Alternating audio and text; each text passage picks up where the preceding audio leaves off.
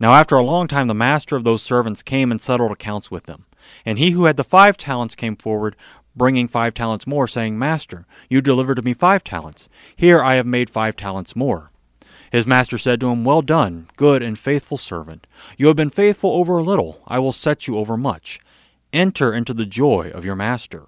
Matthew twenty-five, nineteen to twenty-one.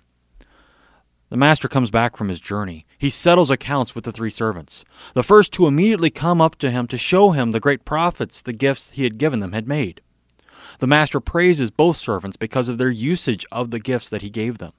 He tells each of them, Enter into the joy of your master.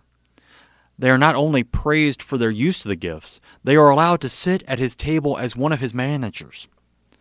Jesus does this as he promises those who use their gifts to proclaim him before men will be able to sit at the feast of salvation with Abraham, Isaac, Jacob, and all the blessed when he comes into his kingdom which has no end.